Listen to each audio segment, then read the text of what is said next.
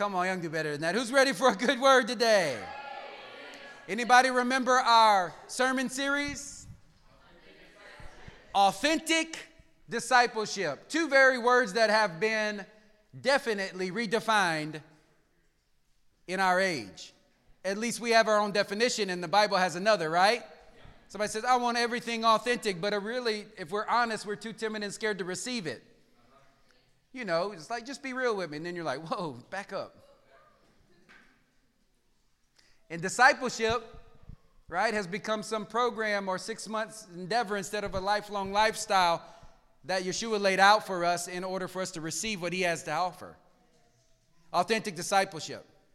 So I was looking back on our year, and we're going to start the message here. Authentic discipleship, the value of being yoked. Amen? This year, the beginning of this year, we felt led to start the year off with a series called Essentials. The essentials of our Christian walk, if you would. We started that off in 1 Thessalonians chapter 1. And now, at the end of the year, we felt led to end the year with the necessity of authentic discipleship. Saints, we believe that our generation doesn't need better methods.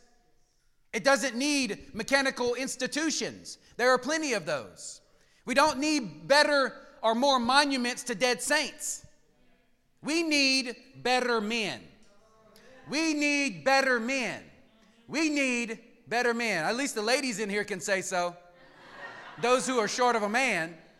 I need a man. Where is he? Praise the Lord. You pray him in and we'll raise him up.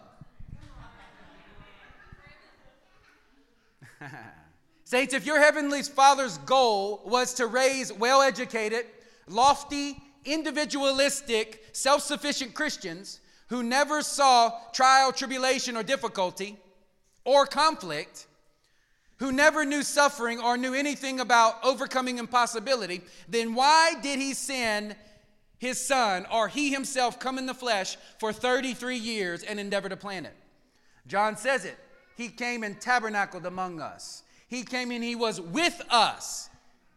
He's Emmanuel, God with us. Why in the world did he not just go, oh, done. I'll get on the cross tomorrow, do my work, and gone as a grown man? He could have, could he not?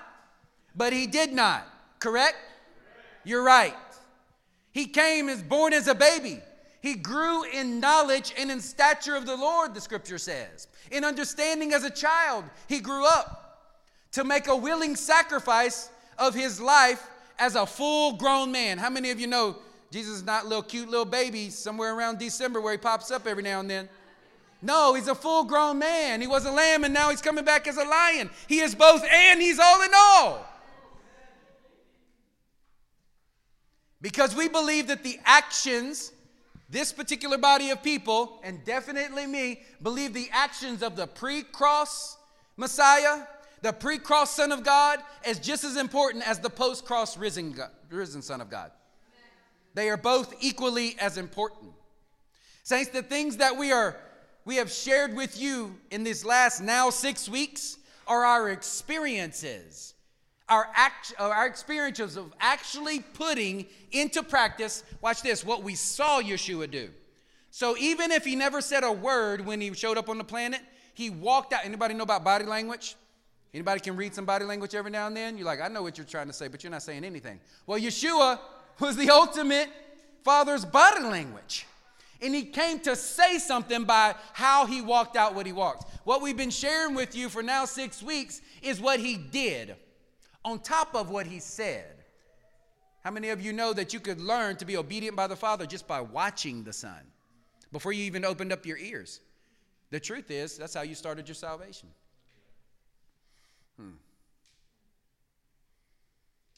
Saints, how many of you have found value in someone actually demonstrating for you what they're actually talking about? Anybody like that? I needed to grow up in a shop class, right? I didn't do the professor thing well. You transfer your knowledge to me, good, now I'm perfected. No, that didn't work for me. And I don't think that's what Yeshua was trying to get across either. Or the Father would have simply wrote about himself and never showed up in the flesh. Yeah. So how many, raise your hands, how many of you found value in someone demonstrating to you what they have been trying to verbally teach you. Amen. Then we're in this together. Saints, people are tired of fine arguments coming from fruitless lives. Our society is tired of fine articulated arguments coming from fruitless lives. It does not help people draw closer to the Lord and trust Him more. This is exactly what your Father did when He came in the flesh to show you what He had been speaking for 4,000 years. When we say authentic, somebody say authentic. When we say authentic discipleship, we mean real, raw, uncut, no closed doors, in the light. Do you want that? If you don't want it, do you think you need it? Yes, you need it. See, some of you don't want it because you know that then it would be required of you. Okay? Yeah. But if there's no darkness in you and only light, and the light's overcoming the darkness that is in you, then you'd be okay with being in the light, wouldn't you? Okay, we're going to get real this morning? Amen. Right? This means we do not need more mechanical religion that makes better machines, but rather makes real men. We don't need more mechanical religion making better machines that we call men. We need better men making better men than themselves. And this is what Yeshua was trying to say. Today we're going to remind you of the value of the co-mission. Are you with me? Come on. Saints, 1 Thessalonians 1, you can turn there. And verse 2 starts like this.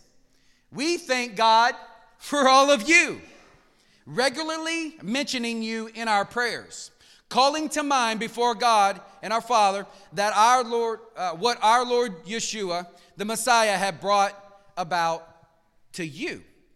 How your trust produces action. Anybody here last week?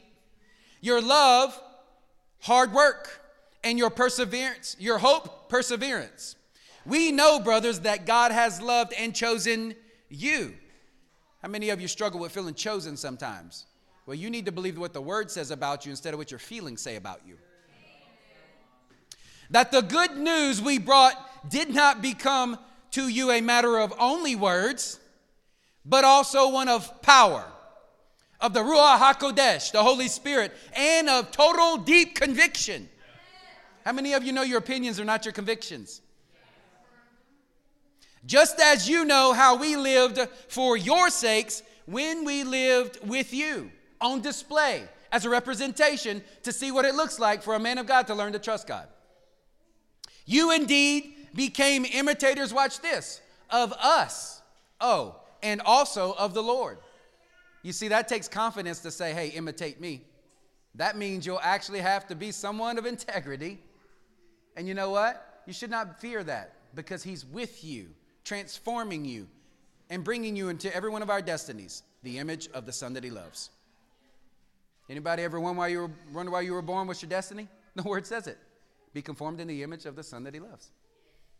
Praise the Lord.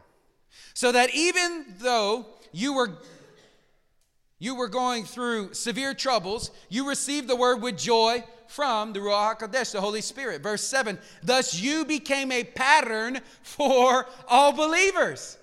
What do you think the Lord's trying to do with you and also with this body? To make you a pattern for what needs to be seen in this region. Messiah Yeshua. The image and reflection of who He is so that they might be able to come to the Father and break the fatherless generation. In Macedonia and Achaia, for the Lord's message sounded forth from you, not only in Macedonia and Achaia, but everywhere your trust towards God became known. Everywhere you put your foot, in the Kroger, in your jobs, right, in the park, in this beautiful place we're in a CrossFit gym, whatever it is, wherever you put your foot, the trust of God on display was now manifest openly for other people to see what it looks like. Saints, these words are your leadership here at Remnant Church, our greatest desire for you in Thessalonians. The aim of authentic discipleship has never been to make elite students of the Bible or morally perfected individuals who can adhere to the most accurate deeds or creeds. Are you with me this morning? That is not the aim of authentic discipleship. The target of those who disciple others, if you here are discipling, and you should, the target of those who disciple others should never be to make a better version of yourself. Saints, the aim of authentic discipleship is a greater display of your measure of trust in Yeshua. That is the aim. For 33 years, Yeshua modeled a man on fire. He modeled a man on fire for God because he was the perfect representation of trust in his Father. He did nothing unless he saw the Father doing it. Isn't that what he said? He was modeling something for you. You should expect your life to look like the pre-cross Yeshua. The aim of authentic discipleship, or the aim of everything we teach, is to increase your capacity for trust. How many of you have trust issues? Good. Now we're finally honest. How many of you have honest issues? The ones you didn't raise hand. You're innately cynical. And the Lord knows that. And he's come to heal that in you. Amen? Amen. You know how he did that? He immersed you in a body of people. And that's why God designed your walk in his kingdom to be tethered together with other people. He said, we all love to talk about Yeshua, but we don't really like to talk about his people. Isn't it funny? Isn't the Bible, doesn't he call us his body? He's the head and we're the body? Yeah, okay. We can get past that one. Saints, because you can say you trust a God you don't see, but will you trust his body that you do see? Matthew 28:18, Yeshua came and he talked with them and he said, all authority in heaven and on earth has been given to me. Therefore, go and make people. Go and make people from all nations into Talmudim, into disciples, immersing them. Right, we say baptize and we think that's the actual denomination. Immerse them. Immerse them. Like dunk you all the way underwater. You're going to have to transform if you're going to live under there, right? Because you weren't designed to do so. So something supernaturally has to be changed for you to be able to breathe underwater. And the same thing has to happen when you're immersed in the kingdom. You have to be transformed to survive. Immersing them in the reality of the Father. I love that. This is CJB. Immersing them in the reality of the Father. Right. Dang. Sounds very mystical, right? No, it's very practical. In the work of the Son and in the Ruach HaKodesh, the Holy Spirit, and teaching them to obey everything. How many things? Everything that I have suggested to you. No, commanded you. You know when you can receive a command when you love somebody. You know when you can't? When you don't really love them or trust them. And remember, I will be with you always, even to the end of the age. Saints, the end of the age has not come. Therefore, he's here. Amen? Yeah. There's a reason that those responsible for putting together the canon of Scripture and creating chapter breaks and subject headings in your Bible titled this particular passage, The Great Commission, or theologians did so, because it could never be accomplished alone. And I don't just mean through the precious, necessary indwelling of the Holy Spirit. I mean with each other. Are you with me this morning? Good. Then you can turn to 1 John chapter 1, verse 1.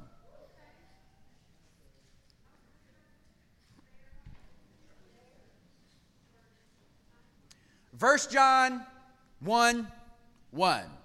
The Word which gives life, CJB, he existed from the beginning. We have heard him and we have seen him with our own eyes. This means this is not apologetics. He's not making an argument. He's making a statement about an experience. We have contemplated him and we have touched him with our hands. Exclamation point. Woo! The life appeared and we have seen it. We testify to it and we're announcing it to you. Hey, it's eternal life. He was with the Father and he appeared to us. What we have seen and heard, we are proclaiming to you so that you too may have fellowship, watch this, with us. Okay, you're going to get this in a minute. Our fellowship is with the Father and with His Son, Yeshua the Messiah. We are writing these things so that your joy may be complete. Anybody need a little filling of some joy? Verse 5, then listen up. And this is the message which we have heard from Him and proclaimed to you. God is light and there is no darkness in Him, none. If we claim to have fellowship with Him, put your hands up like this, point to the heavens. If we claim to have fellowship with Him while we are walking in darkness, we are lying and not living out the truth. But if we are walking in the light as He is in the light, we have fellowship with each other. You can't have one without the other. You're lying yourself one way or you're lying to yourself the other. Both are tethered together. Your love of the Father shows by your love with those around you. You say you love the Father, but you don't love each other. John says you're lying. And it's one thing to lie to somebody else. It's another thing to lie to yourself. But look, here's the promise. If we claim that fellowship with Him while we're still walking in darkness, we are lying and living out, not the truth, but if we are walking in the light as He is in the light, we have fellowship with one another. And if we fellowship with one another as though we're fellowshiping with God, the blood of the Son, Yeshua, purifies us from all sin. Y'all remember that Greek word for sin? Hamartia. It purifies us from all relational misidentification. That's what that word means.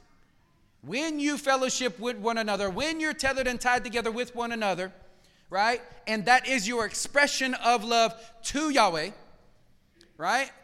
Then your relational misidentification is being driven out by light. That's a good word. Saints, the Great Commission is not just because... The Great Commission is not just great because of its grand global scale. It is great because of the size of the mission it takes to get you to give up your individualistic natures and run tethered together with one another in the kingdom. That's why it's so grand. Turn with me to Matthew chapter 11. Say co-mission when you get there. Matthew chapter 11 is where we're going to camp today and expound on the vitality and the necessity of the co-mission Yeshua said that you were supposed to be immersed in. Are you ready? Yes. Are you really, really ready? Yes. Good. Matthew chapter 11, verse 25. At that time, Yeshua said, stop. You have been taught to be cherry picking the scriptures, right? Take that little sweet fruit and move on. At what time, Yeshua said? That should be your question. When you're reading your Bible, you should stop and not move any further until you go back and do your due diligence and realize what time was he actually speaking about. Y'all ready for this? I'm going to give you a little quick synopsis so that we can get on to Matthew 11 so that you might actually get this beautiful jewel in your Bible. You want milk or meat this morning? Amen. Come on. At that time, Yeshua said, you don't have to turn with me, but you should. Hold your finger in your Bible right there and turn back to Matthew 9:35, just a few pages back. And we're going to enter in to this situation. Matthew 9:35. Yeshua went through all the towns and the villages, teaching in their synagogues. So begin to picture this in your mind. Preaching the good news of the kingdom and healing every disease and every sickness. And when he saw the crowds, he had compassion on them because they were harassed and helpless like sheep without a shepherd. Then he said to his disciples, the harvest is plentiful, but the workers are few.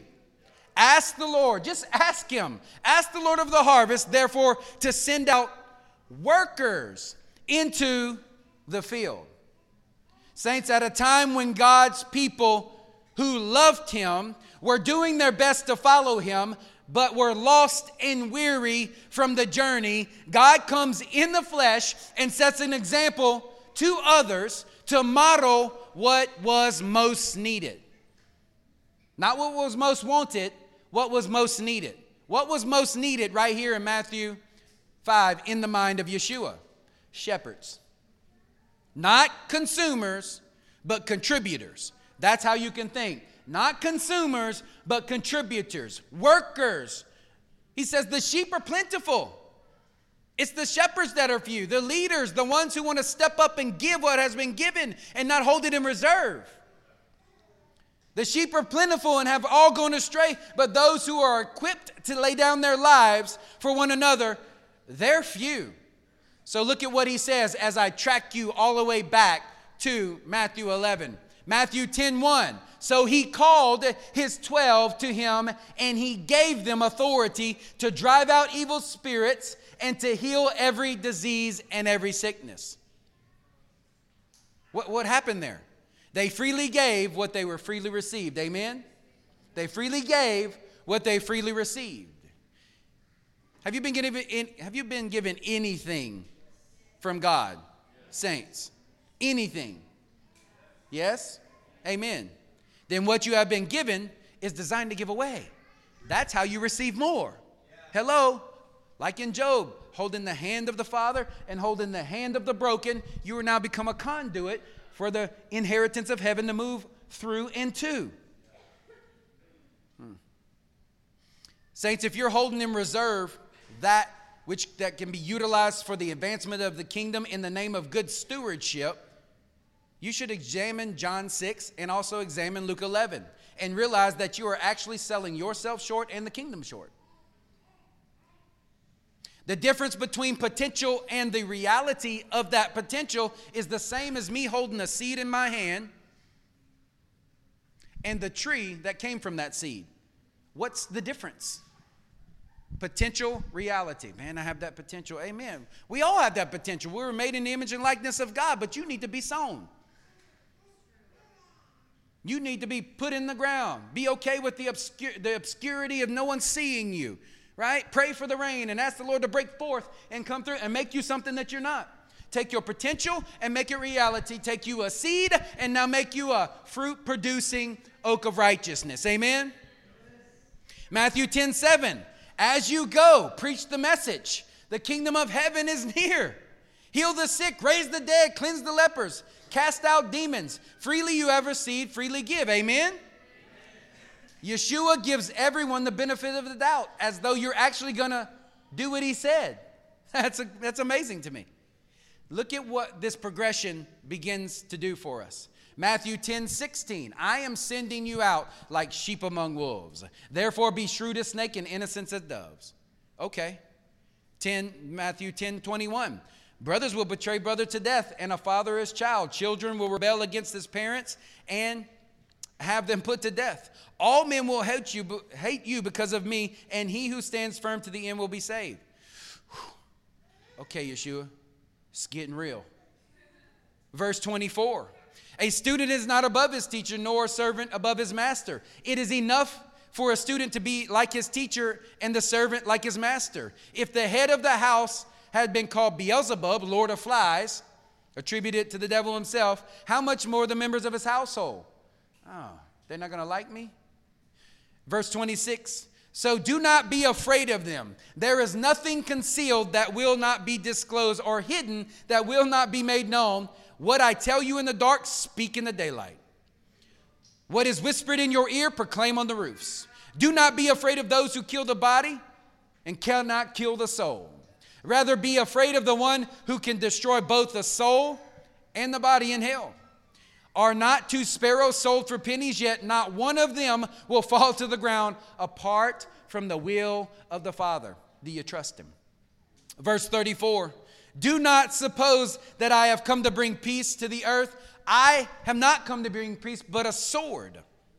Verse 37, anyone who loves his father or mother more than me is not worthy of me, and anyone who loves his son and daughter more than me is not worthy of me either.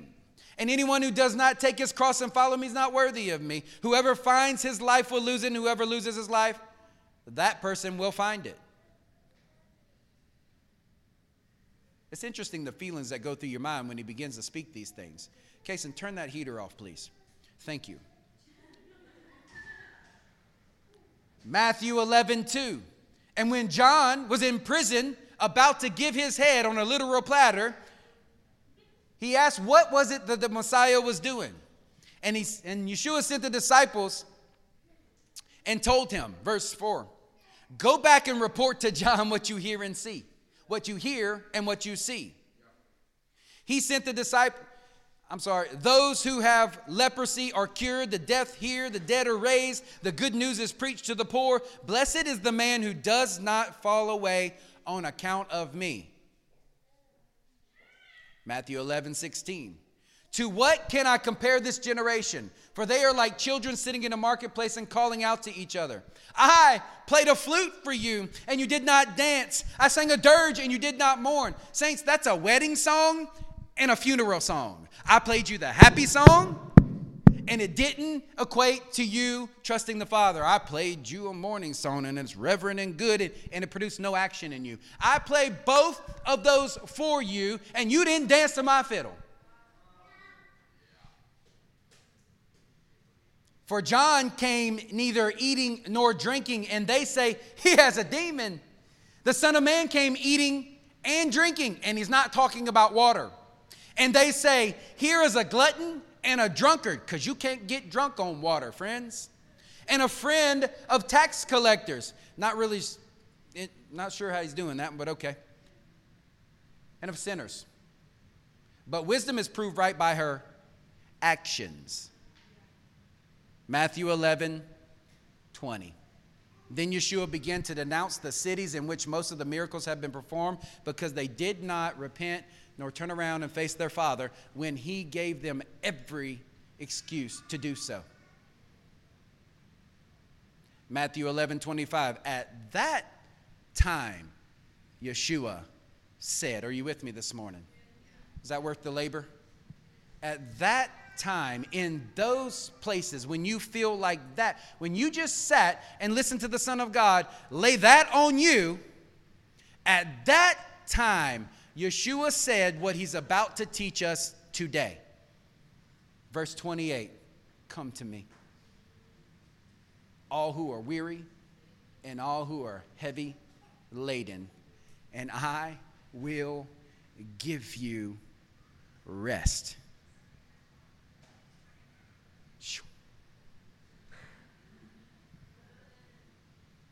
Saints, if I were standing there during these conversations, the last thing that I would have taken away from Yeshua's teaching was that was an invitation for rest. Are you following me? You're like, I don't get that end part. Could you repeat that, please? After 2 hours of dissertation on some things that really gripped my soul and got me worried. I mean, my life is going to be spent around the diseased, the mentally sick, lepers, and the demonic. Everything I receive from you, I'm supposed to happily give away to some people who are going to turn out to be wolves and snakes. Your presence in my life is going to cause my own family to despise me because of my distinction and maybe even disown me because of my drawing close to you. My love for you is going to come under heavenly investigation if I prioritize my kids' needs, my kingdom needs over my kids' needs. And when the governmental authorities find me a threat for preaching your gospel, my reward's going to be my head on their platter.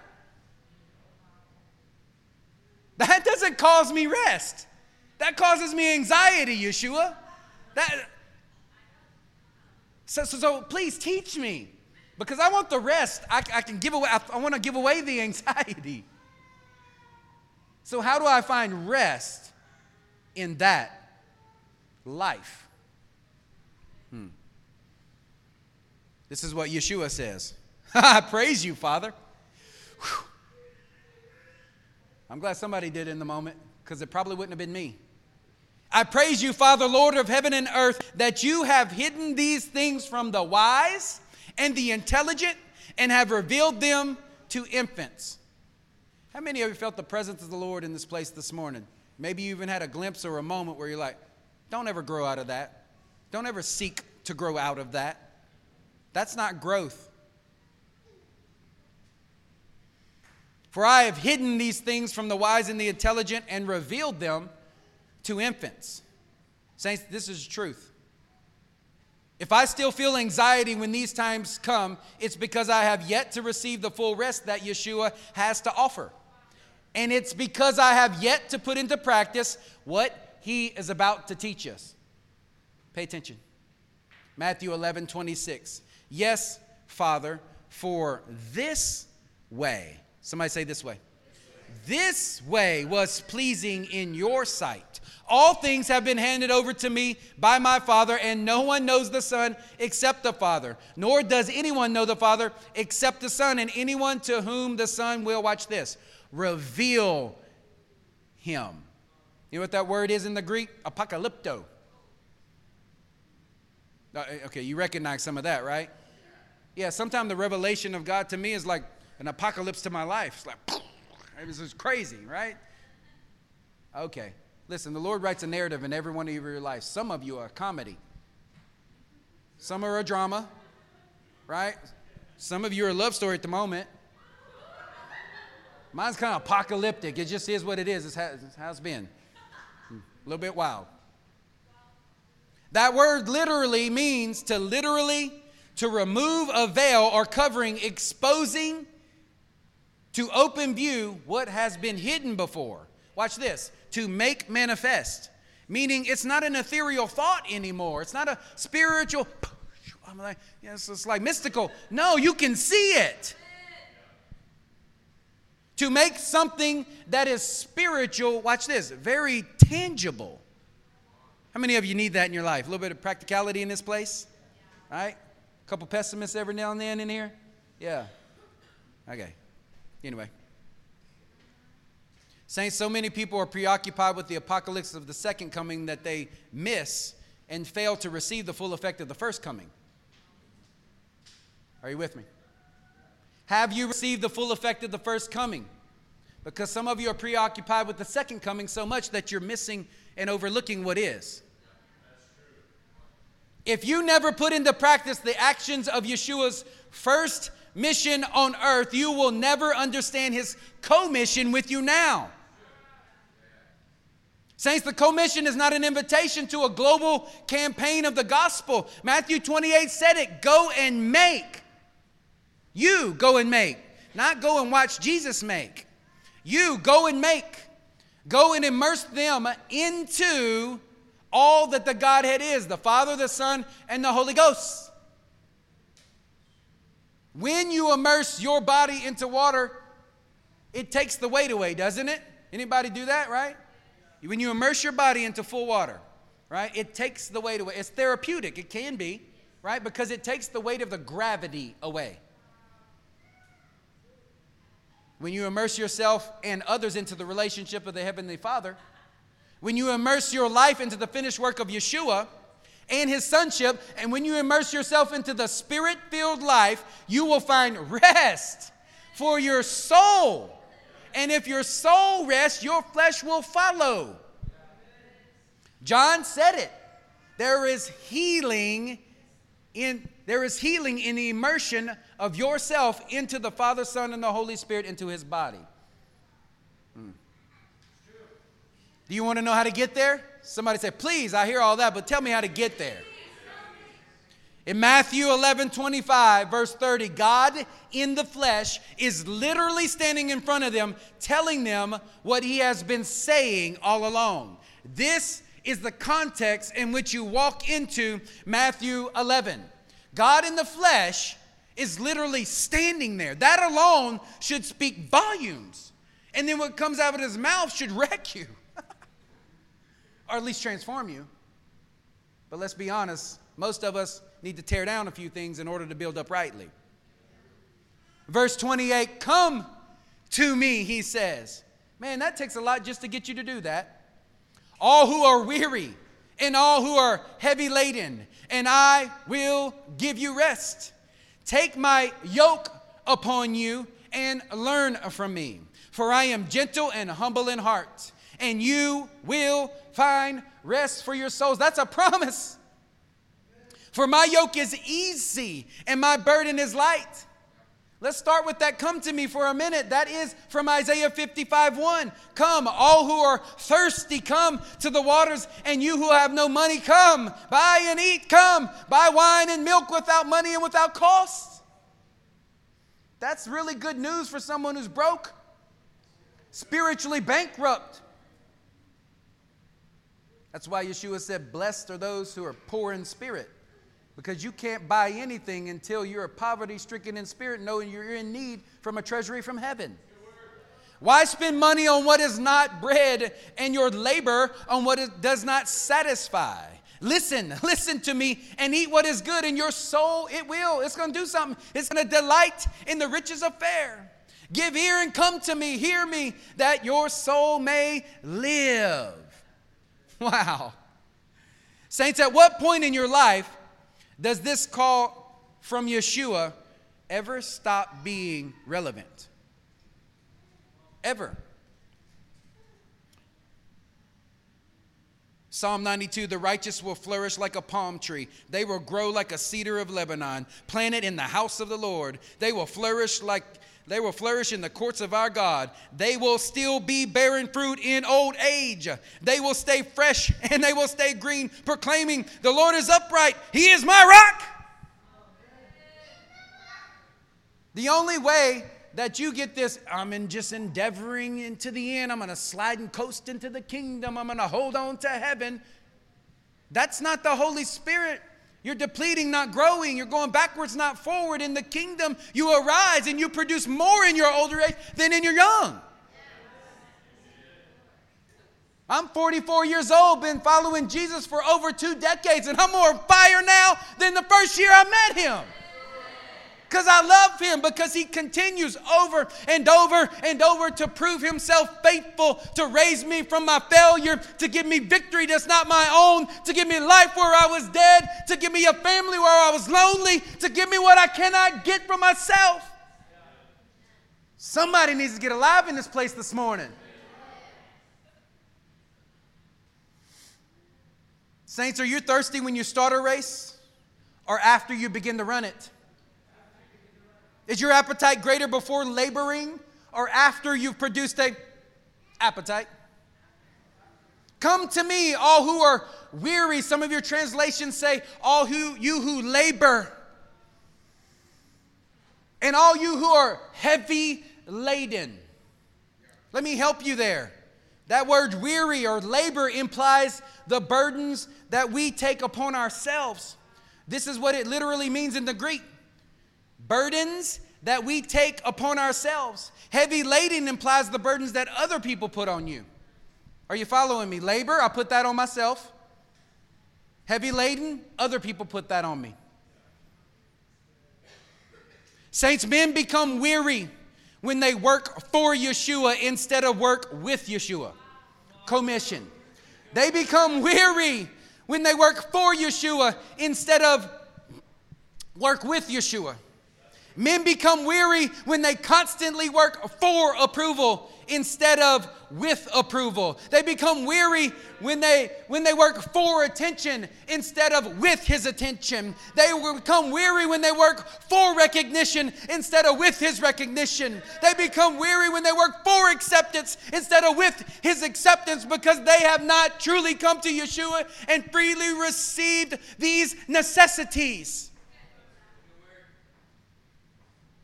Men become weary because they are constantly building Babel by building better methods, constantly building Babel by building better doctrines, spending their life building better creeds, better reputations, better accomplishments, better. Everything better than what Yeshua already laid out for you. That's exhausting. That's exhausting, and Yeshua did not place those requirements on you. You did. Come to me, all. Come to me, all who are weary of your self-imposed labor. Heavy laden is different than your self-imposed labor, saints. Heavy laden implies the burdens that others put on you. Heavy laden suggests the same thought that we see in Matthew 23:4 when Yeshua spoke against the religious leaders of his day as those who bind heavy burdens, hard to bear, and lay them on men's shoulders, he says. Heavy laden, Matthew 23:4. This is exactly the same word in the exact. This is when well-meaning preachers that can move your heart but never move God's heart get your attention. This is when well-spoken teachers that tickle your ears but never hear from heaven themselves have your life. This is when well-crafted doctrines that feed your intellect but never inspire your soul nor transfer the lives around you that are under your influence are actually the thing that you give your life for. These are the additional creeds, the additional deeds and methods of men. It's the I cannot, so you should not. I can't, so you shouldn't either. You want me to give you some examples? One of the most dominant ones since I've been in this land for 4 years, right, has been alcoholic beverages. Right? Number one, you can't really participate in Passover or communion unless you substitute. But anyway, I cannot drink an alcoholic beverage without getting drunk. So you should create a corporate prohibition over the entire body of Christ and call it biblical. That's what you should do. Pastor, listen, this is what you should do. I can't control myself with these particular items in hand, so what you should do is tell us all, no, you can't. Great. Well, let's just unify and call that a denominational mandate. Oh, wait, that's been done before. You know what? While we're still at it, let's include the length of a woman's hair. What we define as dancing.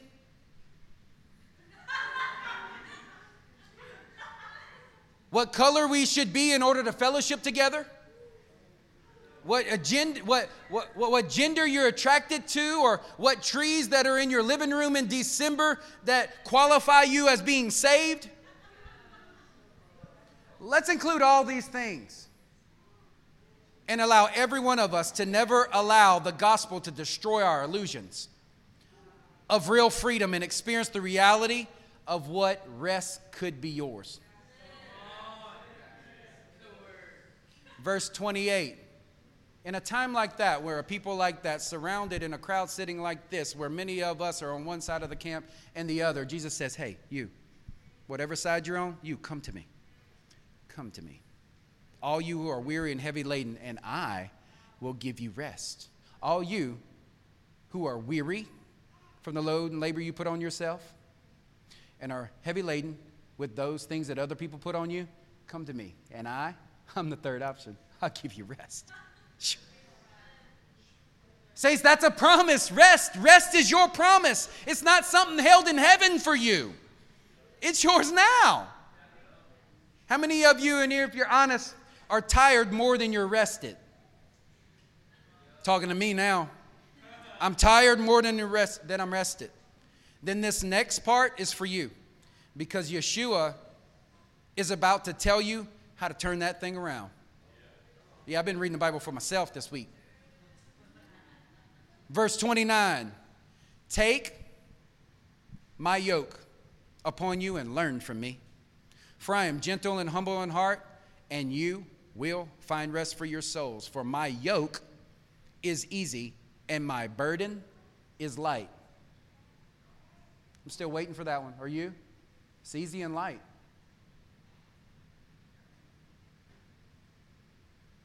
Some of you have actually are doers in the kingdom are going, yeah, I'm going to be honest, I'm still praying about what that means.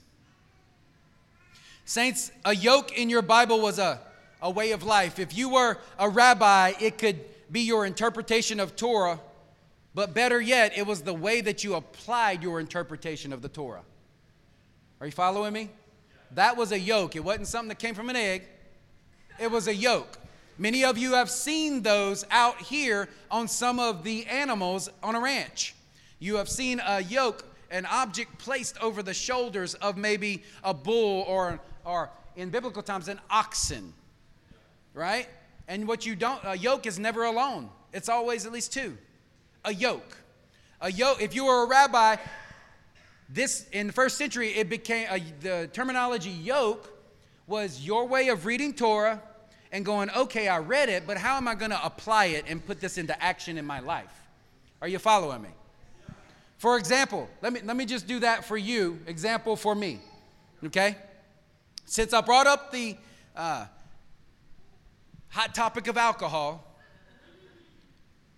I hadn't had a drink in like months. Been working too much. And I'm going to drink, I mean like a respectable drink, like a glass of wine or something. A margarita would be nice, right? Just a sip with a brother or something. So anyway, does that matter?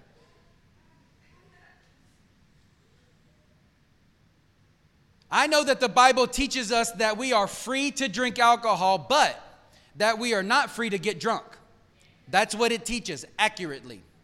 It also teaches us to not live unto God looking for what we can get away with. More important, concessions. And it also teaches us to live free from spiritual legalities. It teaches all those things. And then leaves it up to you to follow him through it. The way that I carry that out as a pastor is that I do not feel the freedom to place an extra rule on you that says, because you drank one too many beers at the ball game last month, that you should never drink again. Because I believe the greater danger is for a leader to add something to the word of God that God did not add to his word. For those of you who are alcoholics or ex-alcoholics, you should think twice about returning to what once bound you. For those of you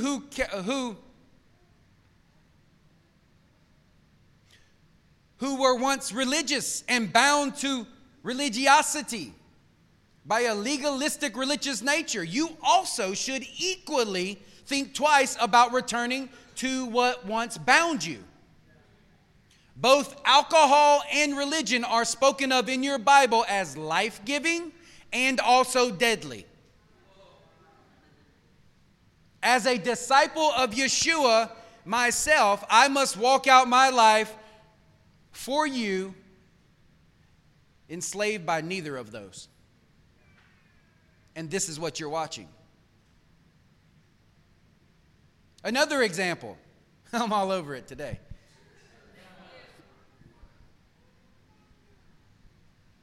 Some of you celebrate Christmas, Halloween, and Easter, or Esther.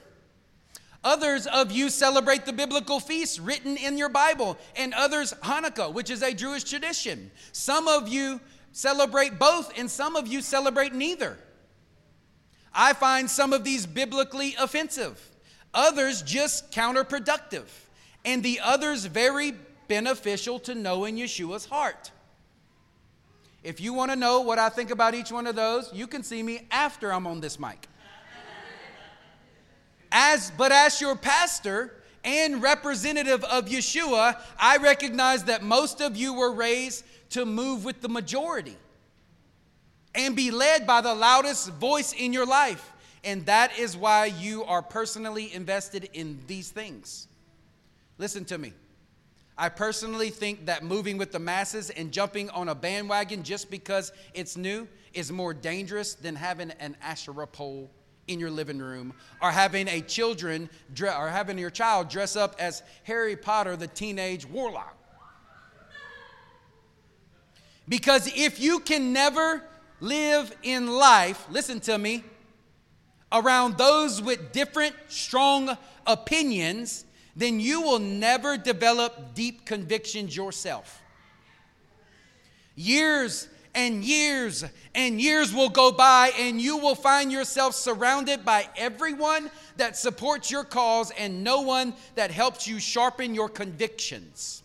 Shallow or no relationships will be what is in your life and you will never have sinners and tax collectors surrounded by you, so you will never actually be expressing what the pre-cross Yeshua's life looked like. Jeremiah 12:5, if you have raced with men on foot and they have worn you out, how can you compete with horses? Saints, the kingdom is full of all kinds of people in every walk of life, and if we are not willing to give the effort to run with them, you will never compete supernaturally. You will only coast into the kingdom and receive the goodness of God, and on Judgment Day, you'll sit there and look at Yeshua in the eyes and say, thank you for allowing me into the kingdom, but I did squander my inheritance. Saints, today we're talking about the co-mission with Yeshua that came to all men. Somebody say amen. Amen.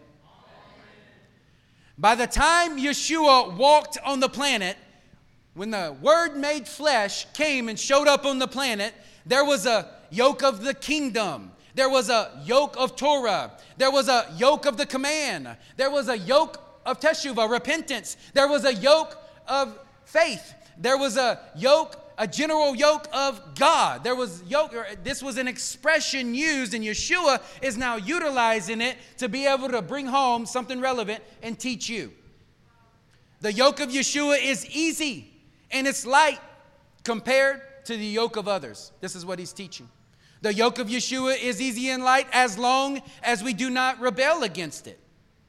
The yoke of Yeshua is given by him, not other men. The yoke of Yeshua does not include the burdens we ourselves choose to add to it. The yoke of Yeshua is the way of life that is offered from him, and watch this, taken by us. He offered it, but like the mantle that fell from Elijah, you have to pick it up. Don't you? That's a free will offering. Your life, saints, is a free will offering. In the book of Jeremiah, Jeremiah shows up when the king Nebuchadnezzar is in rule, and he's speaking to Israel, and he shows up wearing a wooden yoke. And he says, like this, Nebuchadnezzar, right, is going to put his yoke on you, and it's going to enslave you. Another false prophet shows up, takes that yoke off of him, and breaks it.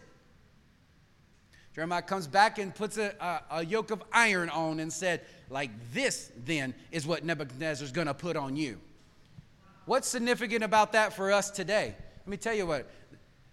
The yoke that Jeremiah offered first was a yoke of wood and could be broken by men. And if you don't receive that, then what's left for you is a yoke of iron that cannot be broken by men. Take my yoke, my wooden yoke, that offering that says, if you want to, there's room in here for you to break this. I won't break it, says the Lord, but you can break it. I won't break it, but other men will snatch it off of you and try to break it. But I'm going to entrust this wooden yoke on you, and I want you to show that you love me by not taking it off and breaking it.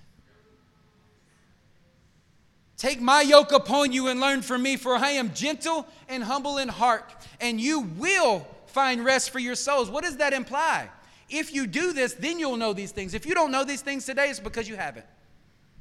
For my yoke is easy and my burden is light. And if that's not your reality today, then you need to put it on and move in it. Jeremiah 6:16, this is what the Lord says, stand at the crossroads and look for the ancient paths, ask for the good way and walk in it, and you will find rest for your souls. You think Yeshua is coming up with his own words? No, he's a Torah made flesh. He's repeating himself. It's just now the words are now manifest in front of you. Saints, your Bible recognizes that what you may call archaic, old, and outdated, God calls presently relevant because his word and his ways are eternal and life-giving. And wherever there is a need for renewal of life, he is there. Jeremiah said that in order to find rest for your souls, that you would have to walk in it to receive it. Yeshua said the same thing when he said to you that you must take it up in order to benefit from it. Take up what? His yoke. And when you do so, that afterwards you will come to realize that it is easy and that it is light. Now, how in the world, after listening to Yeshua's first dissertation before he got to this portion in Matthew 11, after all the conflict that he said your life is actually going to produce if you do follow him, how in the world would it be easy and it also light? I'm going to tell you, because he or you would never bear it alone. Saints, men try to carry the life of Yeshua purchased for them alone every day, and they find it unbearable. So they become weary and they become heavy laden because they believe that they are on a co-mission with Yeshua. But every man on a co-mission with Yeshua must ask themselves this question, whether it's true of your life or not: where are my disciples?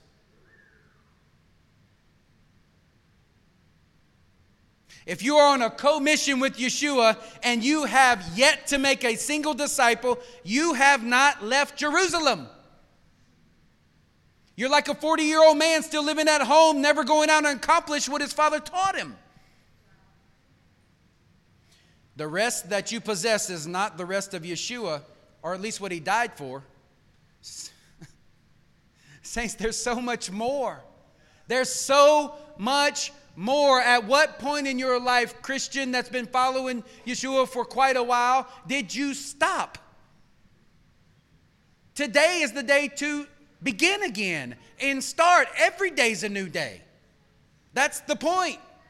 You can never reach the depths of him. Do you want rest, saints? Then you're going to have to learn to shoulder the load both corporately and generationally. Matthew 11:25, at that time, Yeshua said. Track back with me for a minute in Matthew 9:35. Yeshua went out to all the towns and the villages, remember? Preaching in the synagogues, right? Giving the good news, heal the sick, raise the dead, I'll say everything's going to happen, right? When he saw the crowds, he had compassion because they were harassed and helpless like sheep without a shepherd. Any fathers or husbands in here? You're the pastor of your home. You're the shepherd of your home. Anyone leading others towards Yeshua? Right, ladies? You're shepherdess of Yeshua. Every one of us qualify. Then he said to his disciples, the harvest is plentiful, but the workers are few. Ask the Lord of the harvest, therefore, to send out workers into the field. Saints, if you were raised in the first century, you would have understood that Yeshua was talking about a yoke placed on the shoulders of beasts of burden or some oxen to reach the hearts of people. Don't you know oxens were actually designed to carry heavy loads, right? That means it was a blessing for them, that they were designed to do these things. It was a blessing for them to carry a heavy load, and you will be blessed too. When you finally realize what you're called to carry. When training a new animal in the first century, right, in the context in which we're reading it, when training a new animal such as an ox to plow the harvest field, ancient farmers often yoked it to an older ox, a stronger ox, a more experienced animal who bore the burden while guiding the younger oxen through the learning process. A yoke was placed on their shoulders. Saints, when you participate in authentic discipleship, as we're talking about, those who have gone before you will bear up together with you the load you are called to carry, and it will be rest for you. Yeshua said that the kingdom belonged to those with childlike faith and humility. That means a 20-year-old could lead a 40-year-old if they had experientially gone before them in the kingdom. Your measurements are men's measurements. In the kingdom, those things don't matter. They may line up, but they don't matter. That's why 20-year-olds have led me towards deeper things in Yeshua than I ever known at 44. I love that. Because that usually means the older needs some time learning humility. And the Father knows it. Some of you need wisdom and understanding, so God tethers you together with those older than you. Amen? Some of you have gotten the cart before the horse in life and missed some developmental years in the kingdom, so God tethers you together with those younger than you. Some of you are older, and your purpose in life has always been to help the younger succeed, and you're just now realizing it. Some of you are younger, and your purpose in life is to hold up the arms of the older. When you are selfless, when you have the interests of the kingdom above your own, when you are truly in this for the sake of the harvest of Yeshua, Yeshua can place his yoke on you and you will find rest. Why? Because you have finally come to realize that a yoke was never designed to be carried alone. Sidestep with me for a minute to Galatians 6:2, and then we're going to get back to where we're at. Galatians 6:2 says it like this: bear one another's burdens. Okay. Amen. In this way you will be fulfilling the Torah's true meaning, which the Messiah upholds. For if anyone thinks he is something when he is really nothing, he's fooling himself. So let each of you scrutinize your own actions. Then if you do find something to boast about, at least the boasting will be based on what you have actually done, and not merely on the judgment that you are better than someone else. Man, superiority is a big, big problem in the body of Christ. For, watch this, verse 5, for each person will carry his own load. So which one is it? Which one is it? Are we to bear one another's load, or are each of us to carry our own load?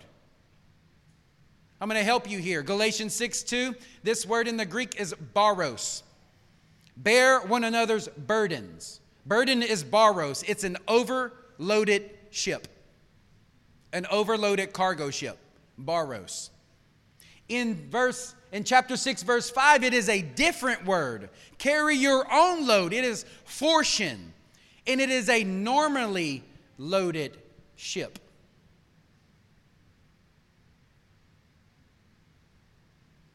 So which one are you to do? Both.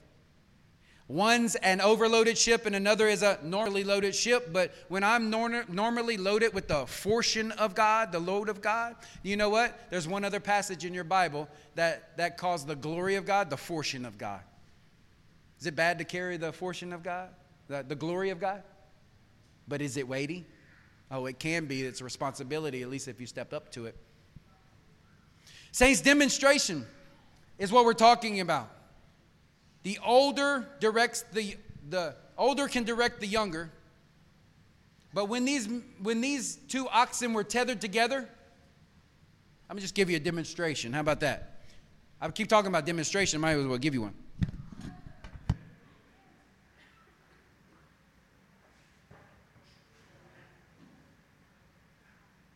Okay.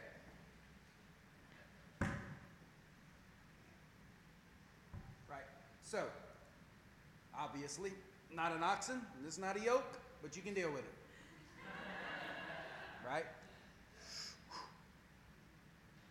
Dylan, come up. Dylan's slightly over to me. Right? But I have a yoke to carry in my life. Right?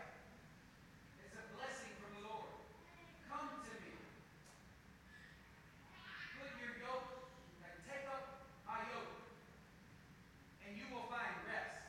How in the world will I continue to find rest if I'm carrying this thing? Well, it's my yoke and it's a blessing from the Lord and I took it, Lord. Yeah, but it's not the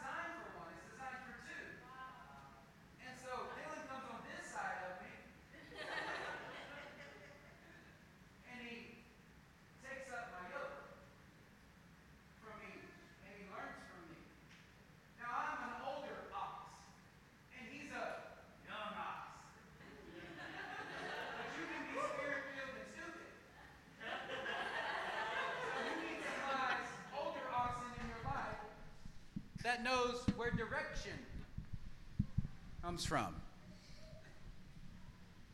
This is what Yeshua is teaching us.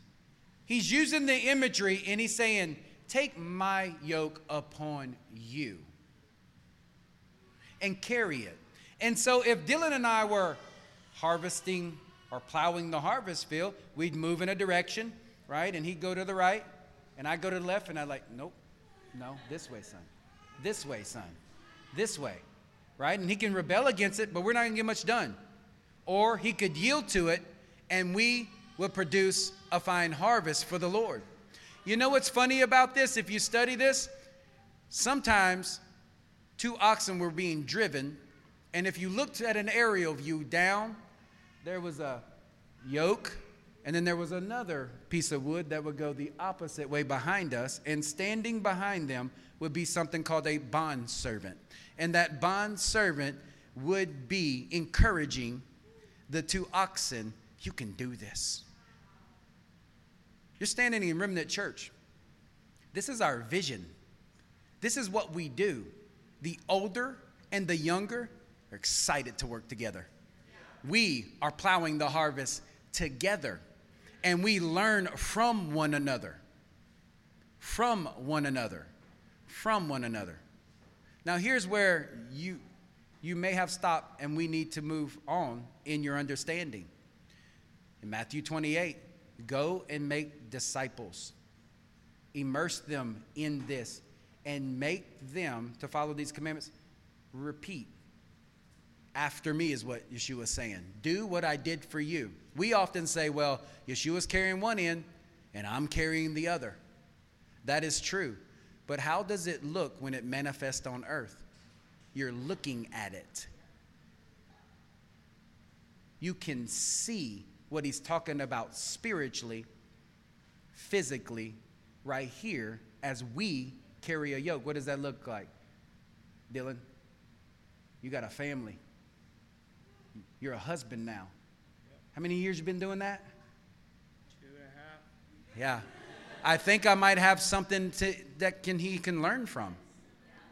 Take that yoke, son. I'm going to help you get to where you want to go. No strings attached. Just all I would love to see is you to be the best husband that you're supposed to be. How about a father? How long you been that? Yeah, 8 months. I've been one a little while. I think I have some things to teach you. And then he looks at me and says, I got a few things to teach you. And I'm like, I'm sure you do. And then he says, maybe we should go left. And I'm like, no, we're going to go right. No, we're going to go right. Okay, we'll go left today. And then we go left and we produce a greater harvest than we did before. And then I look at him and say, that's a good job, son. Thank you for teaching me that. I was getting a little stubborn because I'm getting a little old. Thank you for keeping me on track so that I might produce the harvest to the end. You can put that down. Plus, he's a little stronger, just a little.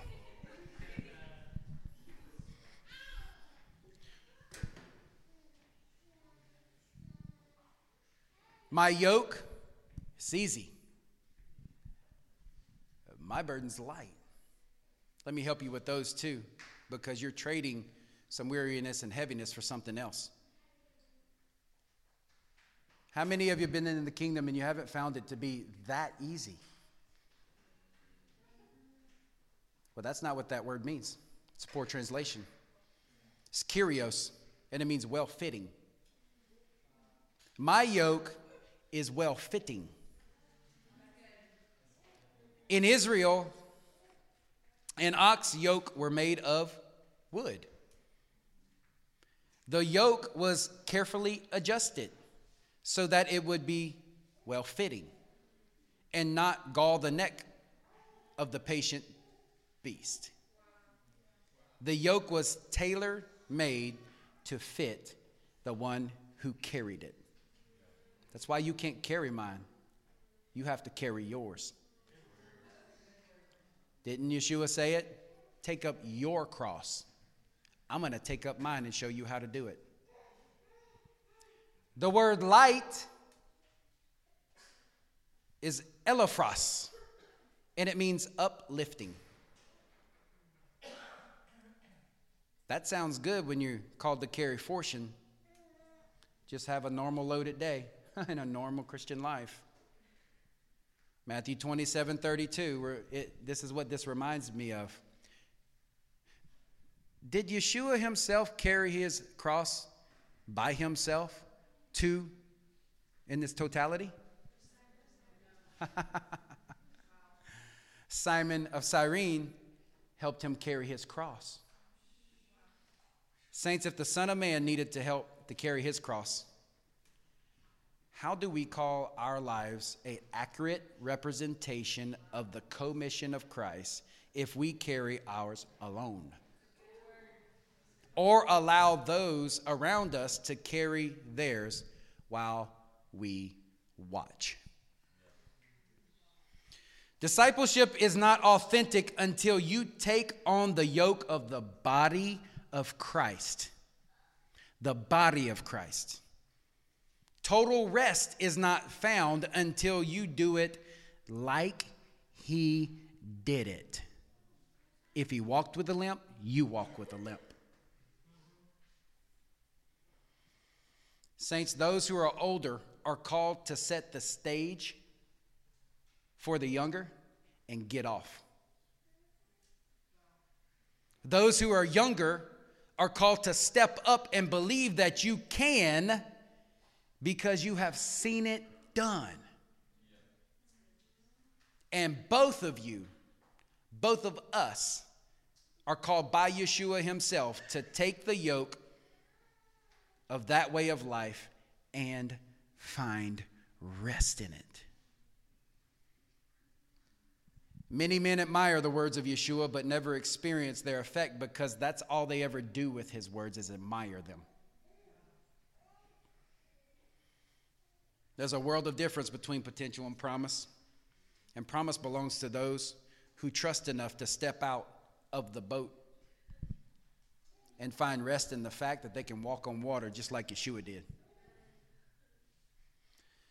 I'm going to close this message with a quote and a scripture, an example, and an encouragement. Theodore Roosevelt has a little something called a man in the arena, a man inside the arena. It goes like this, and it might make it on my office wall. It is not the critic who counts, not the man who points out how the strong may stumble, or where the doer of the deeds could have done it better. The credit belongs to the man who is actually in the arena, whose face is marred by the dust, who has sweat and blood present in his life, who strives valiantly, who errs, who comes short again and again, because there is no effort without error and shortcomings. To the one who does actually strive to do the deeds, who knows great enthusiasm, great devotions, who spends himself in a worthy cause, who at the best knows in the end the triumph of high achievement, and who at the worst, if he fails, at least fails while daring greatly, so that his place shall never be with those cold, timid souls who neither know victory nor defeat. Either you're in the arena or you're watching those who are actually accomplishing this. Your critics are going to always have an opinion about how you could do this better. You just ask them to show you how they're doing it, and you're going to find out that they're not doing it at all anyway. So then your way's better. 1 Kings 20:11. And then the king of Israel answered, tell him, one who puts on his armor should not boast like the one who takes it off. The one who puts on his armor should not boast like the one who takes it off. Who do you want to go to war with, saints? Who do you want to run with? When you look to your left and your right, do you want a man and a woman with tattered armor, or just men with shiny armor? I'll take a rusted sword and tattered armor all day long. to those who have shiny, well, spit-polished armor and a sharp, sharp sword. It was Aaron, the older brother, who caused Moses to succeed in the Exodus. It was Moses, the older, who caused Joshua to inherit a land. It was Yeshua, Hebrews says, our elder brother, causing you to inherit eternal life, written in the Gospels. It was Malachi who called the Holy Spirit, the spirit of Elijah, that will turn the hearts of the fathers to the sons and sons to the fathers in this generation. Saints, the victory goes to the victor and those who actually take Yeshua's word seriously and do it. And those will be the ones who find what is hidden for the weary and hidden for the heavy laden. Do you want to trade being weary and heavy laden for something that is well fit and uplifting, saints? Then I encourage you today to take his yoke upon you, to take that yoke upon yourself, and to take the yoke of another. Yeshua showed his love to the Father by bearing his cross. You show your love to the Father by bearing with one another. Yoke yourself, not just with Yeshua. Yoke yourself with his body. And you will find rest. Stand with me. Mighty God, we thank you that you have called us to come to you. We thank you that you have filled us with your Ruach HaKodesh, your mighty power, that we might actually do so. And we thank you, mighty God, that you said and we receive that you are with us always as we carry out the very commands in which you have given us. We love you, mighty God, and we lift up your name today, not just in word, but in deed. Not just in spirit, Lord God, but together right here in your body. We love you, mighty God, and we pray these things in your name. And everybody said...